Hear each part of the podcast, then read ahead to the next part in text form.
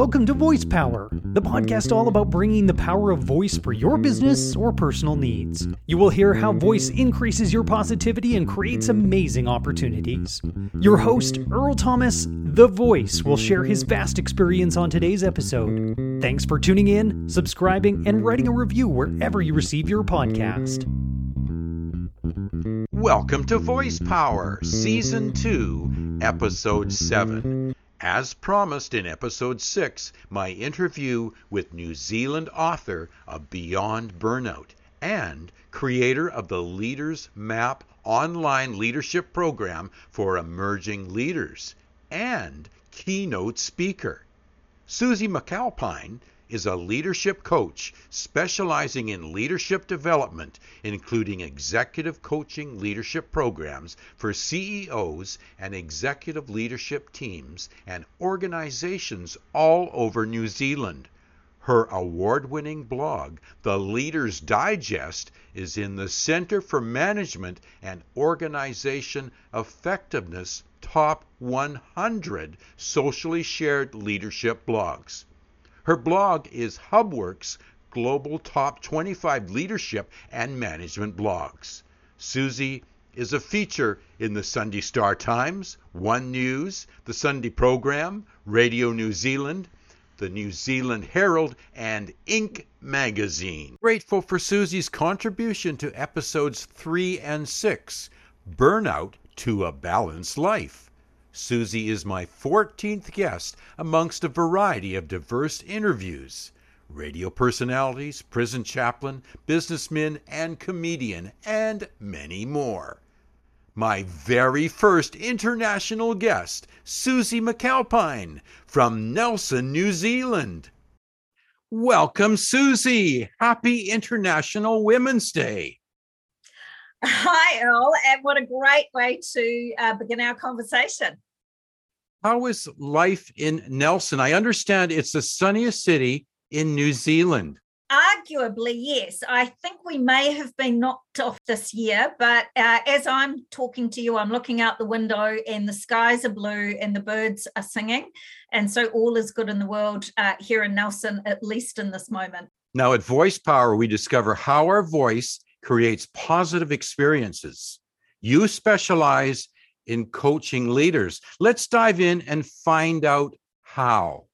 Why did you write Beyond Burnout? Well, my role as a leadership coach has given me a front row seat to a lot of burnt out leaders and senior executives over the years. But I started to see a real increase in burnout, uh, not only in terms of the people that I was coaching, uh, but also in terms of the articles and research that was coming out uh, across the world. And this was before COVID hit. I looked into burnout a little bit more. I noticed that the, the internet was was awash with articles uh, about burnout for the person who was burnt out, what to do to avoid it.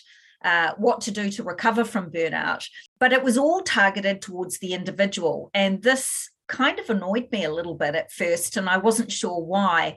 But the more I looked into the causes of burnout uh, and burnout more specifically, the more I realized that we're treating burnout as an individual problem instead of an organizational problem. And that's a bit like treating the sick fish when it's the water that's contaminated. And so, uh, what I wanted to do was to bring a leadership lens uh, uh to burnout it's the book is absolutely relevant for individuals uh, and also i wanted to shine a light on how important leadership practices uh, the ecosystem and the culture of an organization is when it comes to addressing burnout. And of course i've experienced burnout myself so it was a felt experience and i felt like i could talk uh, to the subject from that lens as well. Yeah you just segued right into my next question because i understand well in the red flag of burnout reduced personal accomplishment. I recall your statement of being in quicksand and you didn't have the resources to do what was required. How did you get out of the quicksand and back to more fulfillment? Great question. I was really lucky, Earl. I had uh, a very uh, skilled and compassionate uh, direct manager. And although neither uh, him or I knew much about burnout at that time, what we did do was co create some solutions. that if that was useful for the organization uh, i think one of the first things that i did that started to lead to my recovery from burnout was not dig deeper soldier on, work harder, and try and do it all on my own. The moment that I had the courage to be vulnerable and to share with my boss that I was overwhelmed, uh, and also with my loved ones, that was the time when I was able to do some really practical things to recover. One of those things was to really look at some of the root causes of my burnout. And then also, you know, I think that in so many uh, ways we glorify stress, we worship work, and we demonize rest. And uh, so I was able to start to put some boundaries in place, um, but also really look at some of the things that we could do to address some of the isolation that I was feeling and the lack of control that I was feeling in my in my role. I also wonder when when people communicate how does body language indicate someone is going through or close to burnout? Well, I think it's a tricky thing to identify if somebody is um, experiencing burnout. So, if you are a leader, I think you need to um, hold lightly your assumptions that somebody is experiencing burnout. What we do know is that there are three red flags or symptoms of coined uh, after considerable research by arguably the world's leading experts on burnout, Christina Maslach and Michael Leiter. First one is chronic exhaustion. So we're not talking about uh, feeling tired or exhausted after a really intense period of work, but then we take a break, we have a holiday, and we refill our tank. Burnout level exhaustion is when it's chronic. It's when you feel exhausted most of the time or all of the time. It's when that holiday doesn't do its job. You come back after that holiday or that rest and you're just as exhausted. The second red flag of or symptom of burnout is increased cynicism or depersonalization. So, this is when things that didn't used to get under your skin suddenly do. You have this increased uh, sense of frustration, uh, you feel disillusioned and you start to withdraw from things that you normally leaned into. Um, and then the third one, which we've already talked about, is a sense of reduced professional efficacy. Somebody I interviewed for the book said it's a bit like running a marathon in molasses. And I think that really talks to that reduced sense of professional efficacy. So I think sometimes if you if you overlay those three symptoms, and you think, what are some of the body language? I think it's a lot around uh, really paying attention to some of those um, words or phrases that maybe uh, people may be saying. You know, I'm exhausted all the time. If you start to see increased cynicism.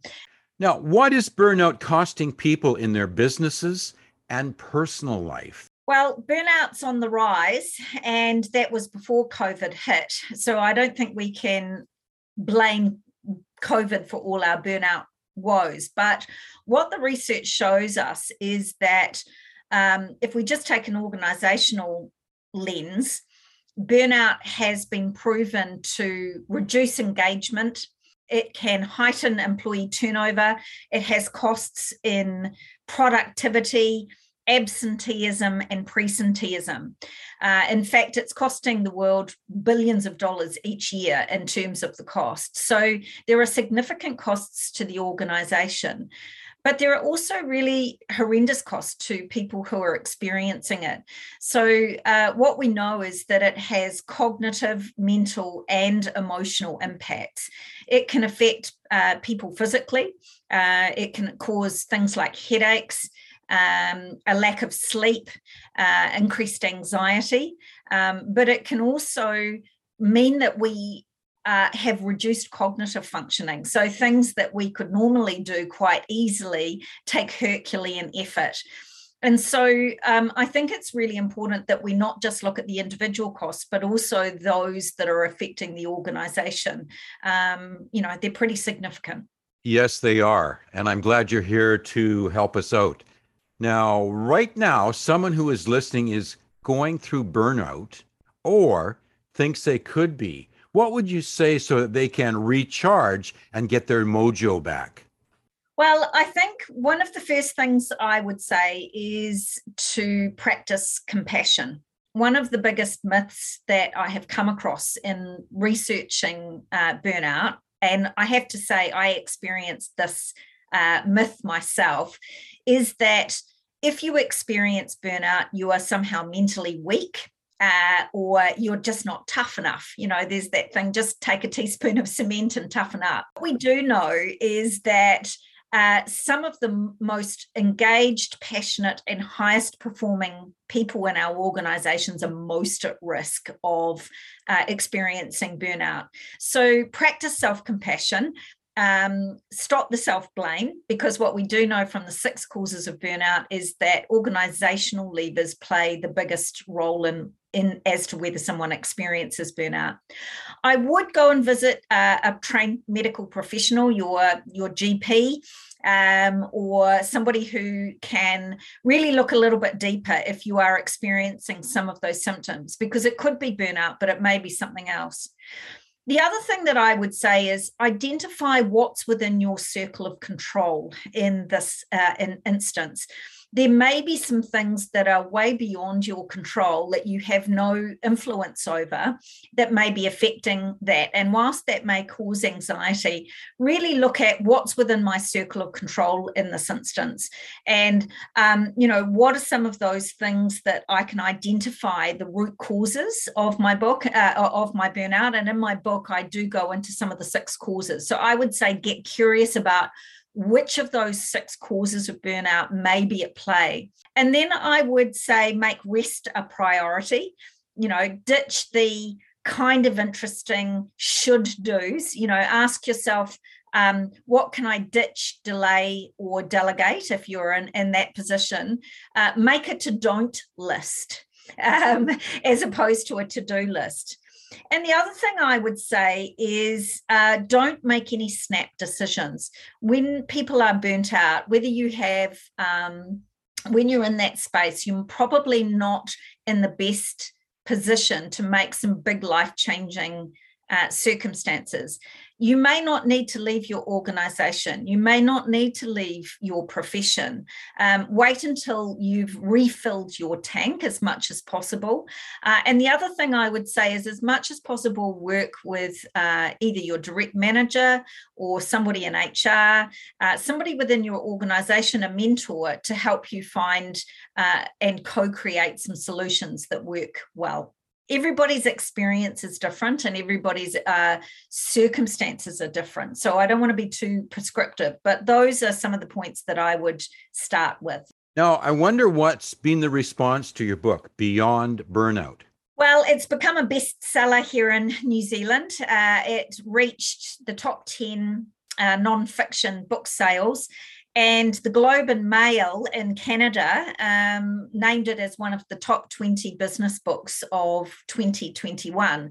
So it has um, it, has probably been far more successful than I ever thought um, it would be. Part of me, of course, is extremely pleased about that uh, because I think it is reaching more people and we can do something about it. But there's this also a small part of me, Earl, that's a bit sad about that. I think it speaks to the fact that burnout is growing. In fact, the World Health Organization has predicted it will become a global pandemic in the next 10 years unless we do something about it. So I think it it speaks to the fact that um, there are many, many people who are burning out and who are burnt out, which um, you know we need to change that. It's quite a chore to write a book and do what you do in your leadership and and in your business. How did you uh, time manage to be able to fit in writing a book on burnout? well, if you ask my husband, he'd probably say not very well. Uh, I think that my whānau, which is um, the Maori term for family here in New Zealand, um, probably were pretty relieved when I handed in my manuscript to my publishers, Penguin Random House. There were some really good tips, and I had a wonderful book writing coach, Wally Bock, who is uh, American, he's in the States, and he gave me some really good tips. Things like um, set aside some time each week to write the book and if you are not writing the book, you're not doing anything else. So I would put an uh, out of office uh, in my email uh, I would switch off everything, and each uh, on a Tuesday and a Thursday morning, uh, I would sit down at my computer and I couldn't do anything else except tap it out. Um, and those sort of rhythms really helped me to uh, carve out the time to do this important but not urgent work. And I think it really talks to the importance in our lives um, to carve out thinking time. Cal Newport wrote the book Deep Work, and there are some really good tips in there that I also applied to writing the book. Um, the thing about a book is, you know, nobody's going to tell you if you know you have to do it, uh, but it has been one of the most impactful and, and important things I've done in my professional life. Now, what is the best way for people to engage with your book and get the best results? Apart from buying it and reading it, I think what I've been told by people who have bought and read the book is that it's full of practical tips and tools. And that was really intentional on my behalf. I think it's not enough to say, here's burnout, here are some things about it. I really wanted to. Uh, answer the question well so what and what can i do about it so, what I would say is treat it like a reference book. You can dip in and dip out of it. Uh, and this one's especially important for leaders for leaders um, who may pick up the book. There are lots of really good leadership and team uh, ideas on uh, how you can apply some of the strategies to reduce burnout. And some of these aren't really big things. For example, um, what we do know is that if people can work from their strengths, the research shows that uh, burnout re- reduces. People will feel that uh, they, if they are valued by their direct manager in the organization, that also reduces burnout. So, something as simple as practicing gratitude at work, um, being specific and giving people positive feedback and letting them know that their work matters and is valued, these are really small things that we can do to reduce burnout. So, I would say uh, you don't have to read it cover to cover, you can dip in and dip out um, and really look at some of those practical tools you can apply is it possible to fully recover from burnout or will these some will there be some backlag or can you fully recover? I love this question and i get asked it a lot in speaking engagements and webinars. So i want to give people hope. Lots of people recover from burnout and you absolutely can recover from burnout. In fact I interviewed a lot of people for the book who had experienced burnout and had come out the other side, recovered, and had actually built their resilience and become better leaders and executives uh, in their world. I recovered from burnout, and actually these days I have put some of uh, some really good practical uh, approaches into my work life so that I don't get back to that place. How long it takes really depends on how burnt out you are. Uh, I think if the sooner we can catch burnout when it's in the earlier stages, as opposed to when we're completely burnt toast, um, the quicker the recovery will be. So I've seen a huge range of times it takes to recover, anything from a couple of months um, through to uh, more significant burnout taking a year or more. Um, but I think. Um, absolutely if you are experiencing burnout you know there is hope uh, and you absolutely can recover and actually become stronger and more resilient as a result and, and more compassionate because now you know what it feels like do you have an offer for my voice power listeners something very special that we talked about before we went to the interview I do, Earl. So the first person to email me uh, and that's Susie at mcalpinecoaching.co.nz, uh, will receive um, a free signed copy of my book, uh, which I will post to them. And I'm sure, Earl, you'll give them all the details about what they need to do to uh, receive that book. But I would love to send a signed copy uh, of my book to that first person. Yes, I will put it in the show notes. This has been very enlightening very engaging. I'm glad we've had you here, Susie, because you obviously are an expert in the field because you have gone through burnout yourself and you come out stronger and better. So thank you for sharing your very helpful thoughts today. It's been my pleasure, Earl. Thank you so much. It's been my honor um, to have this conversation with you. Thanks for tuning into Voice Power and subscribing and writing a review wherever you receive your podcast. Voice Power is the podcast that keeps you informed on how voiceovers improve your business and personal life. Earl Thomas, the voice, thanks you for joining him today. Have yourself a wonderful day, and we look forward to you joining us next time.